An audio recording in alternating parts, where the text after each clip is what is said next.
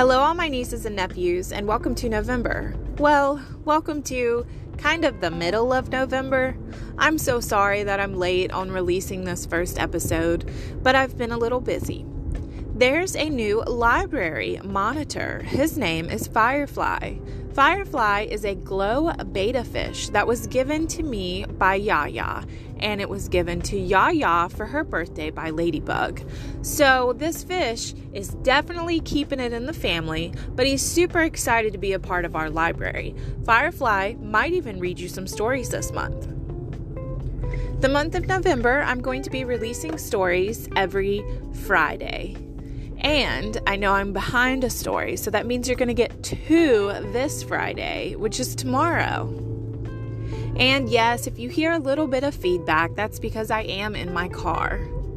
I'm uh, traveling quite a bit this month for the library and other reasons, so I'll be reading stories on my commutes. Don't worry, it's completely safe. If you have story suggestions, you can email them to me at auntiejojoslibrary at gmail.com. You can follow us on Instagram at auntiejojoslibrary.